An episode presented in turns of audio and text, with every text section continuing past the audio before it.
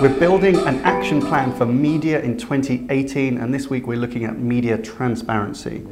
Um, so, if you've seen previous episodes, we're devoting seven episodes to look at some key areas where we think you may want to begin a media action plan for change Yeah. this year. Um, this week we're looking at media transparency, and each week we look at what you might be wanting to do now, next, and in the future to kind of safeguard your media investments. So, what do we mean by media transparency? It's a big word. Well, absolutely. Most people think transparency is about rebates, but actually it's far more than that. Yep. Transparency is about understanding the commercial value of your media investments. Yep. Okay, and it's fundamentally about obsessing around getting visibility on the key drivers mm-hmm. that influence media efficiency and media effectiveness. Yep.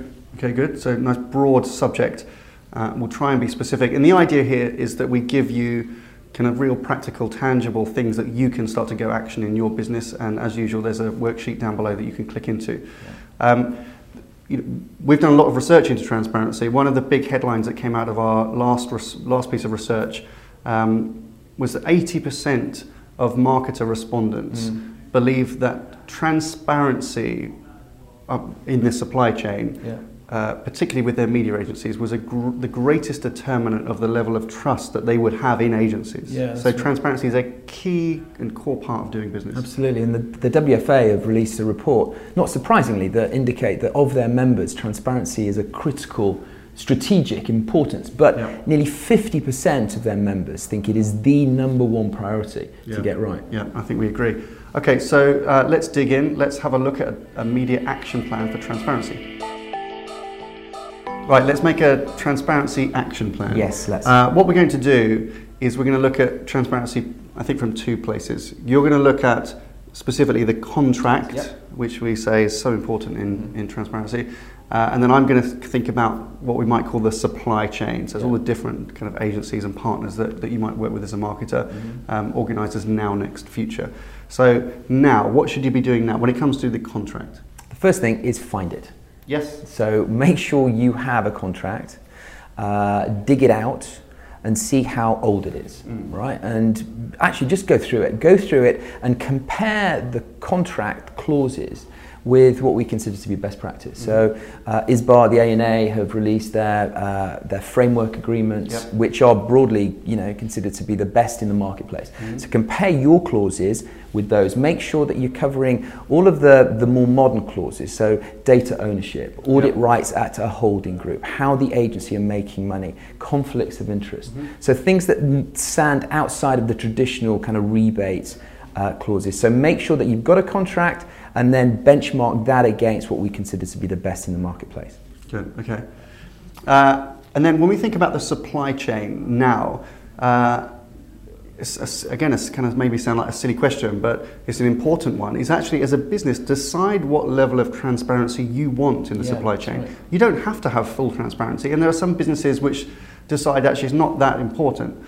Um, so decide what type of uh, kind of disclosure and transparency you want, and then make that make that clear to Yeah. everyone in the supply chain. So to give you an example, you know, businesses that we might call like direct businesses, those are you know perhaps businesses that, that where you can transact online, like let's say an insurance company Yeah.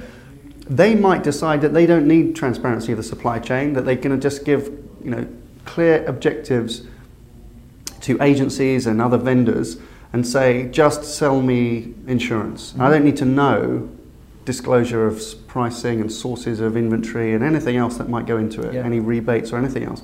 I don't need to know. I just want you to drive a business KPI. And that's perfectly legitimate and lots of people ask for that. Uh, but others, typically di- uh, indirect businesses, so uh, if you don't have a direct digital transaction sale with your Yeah. customer, so you know most businesses are still like that. Um, you know, big kind of CPG, personal goods, cars, etc. Uh, don't have that direct sale. They may want actually complete transparency because they want to see and they want to be reassured that their money is working as hard as possible to drive that business outcome and they have to do the calculation themselves. So it depends on what kind of advertiser you are and but you need to make it very clear what level of transparency you need up front. Okay, let's think uh, next. So for contract, So, next. Yeah, so for contracts, it's about identifying the gaps that you have within your Yeah. current contract. Uh, by benchmarking against ISBA, you should be able to identify how exposed your contract is mm-hmm. on some kind of key critical clauses. Um, if it is a significant exposure of risk to your business, close it immediately and then renegotiate. Okay, so address those issues and go back to your agency and make sure that they are then compliant to a stronger contract, irrespective of the, the, the, the, period that you are in within your kind of contractual term. Yeah, exactly. Don't, don't hesitate. No. Um, great. Uh, so when we think then about the supply chain, yeah. uh, next is similarly understand who's in the supply chain. Yeah. We know a lot. We speak to a lot of marketers and don't quite know, you, know, exactly all the agencies that they're working with, or all the different technologies and all the different kind of methodologies and protocols that they use. That requires mapping out to be really clear who does what. So you want transparency of that supply chain, mm-hmm. and then once you've got that, you can then hold that to better account. Yeah. There should be uh, common KPIs throughout your supply chain, ideally, so that everything's laddering back up to drive a business outcome. And it should be unacceptable, and many marketers have, have publicly said this, P&G most notably, but others, uh, you know, you don't allow supply, any supplier to mark their own homework, we call it, um, is that they have to be open to independent kind of measurement and, va- and validation the entire supply chain. That's the only way to get full mm-hmm. transparency. Good advice. Okay, so looking into the future, uh, what should we be doing for transparency in contracts? From a client side, you need to secure an investment in media governance. Mm. Okay, get permission to uh, properly govern media, and with that means you know having regular, at least annual compliance audits mm-hmm. on the contract that you've got in place.